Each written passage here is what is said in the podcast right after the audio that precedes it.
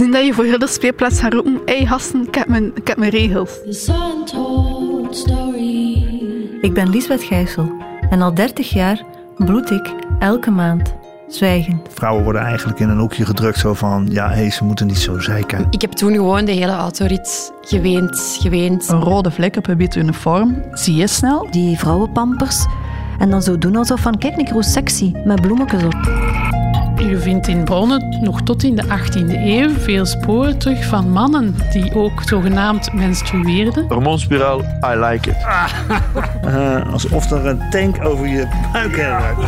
ja, ja, ja. Terwijl dat moeten ze niet proberen in de premenstruele fase, want dan ontplof ik.